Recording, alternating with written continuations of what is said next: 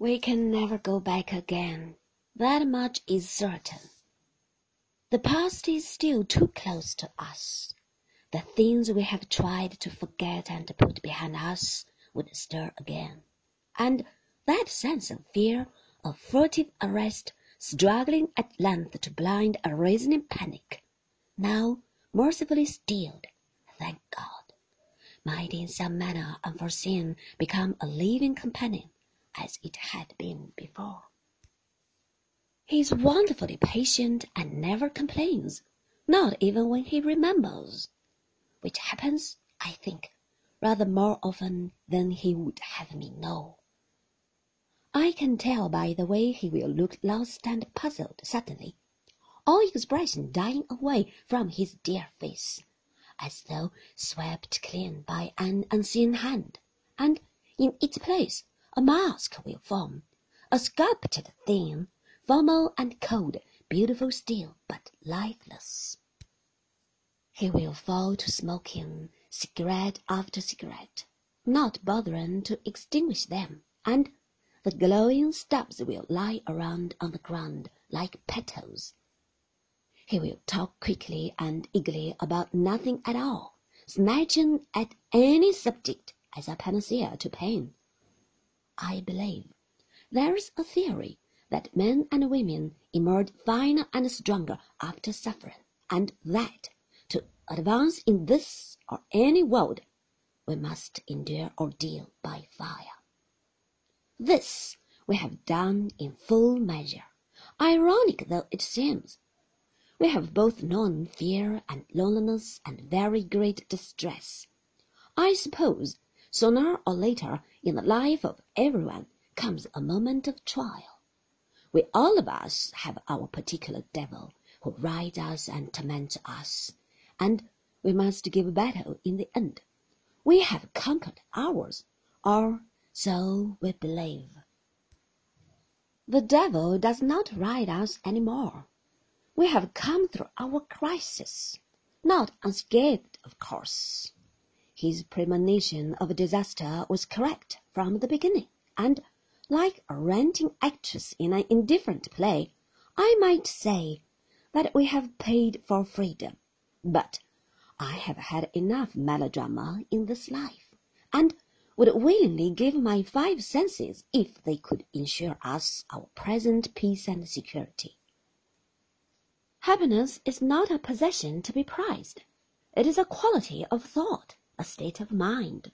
Of course, we have our moments of depression, but there are other moments too, when time, unmeasured by the clock, runs on into eternity, and catching his smile, I know we are together. We march in unison. No clash of thought or of opinion makes a barrier between us. We have no secrets now from one another. All things are shared. Granted that our little hotel is dull and the food indifferent, and that day after day dawns very much the same, yet we would not have it otherwise. We should meet too many of the people he knows in any of the big hotels. We both appreciate simplicity and we are sometimes bored. Well, boredom is a pleasing antidote to fear. We live very much by routine, and I, I have developed a genius for reading aloud. The only time I have known him show impatience is when the postman lags, for it means we must wait another day before the arrival of our English mail. We have tried wireless, but the noise is such an irritant, and we prefer to stir up our excitement. The result of a cricket match played many days ago means much to us. Oh, the test matches that have saved us from ennui, the boxing bouts, even the billiard scores, finals of schoolboy sports dog racing, strange little competitions in the remoter counties, all these are grist to our hungry meal. Sometimes old copies of the field come my way, and I am transported from this indifferent island to the realities of an English spring. I read of chalk streams, of the mayfly, of sorrel green in green meadows, of rooks circling above the woods as they used to do at Manderley. The smell of wet earth comes to me from those thumbed and tattered pages, the sour tang of moorland peat, the feel of soggy moss spattered white in places by a heron's droppings. Once there was an article on wood pigeons, and as I read it aloud, it seemed to me that once again I was in the deep woods at Manderley with pigeons fluttering above my head.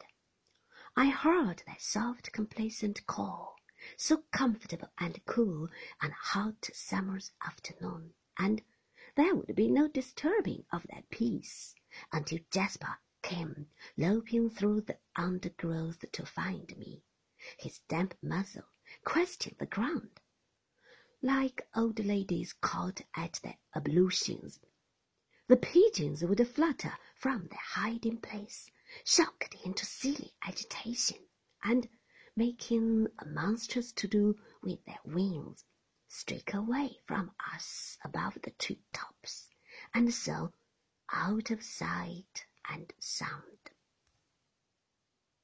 When they were gone, a new silence would come upon the place, and I, uneasy for no known reason, would realize that the sun no longer wove a pattern on the rustling leaves, that the branches had grown darker, the shadows longer, and back at the house there would be fresh raspberries for tea.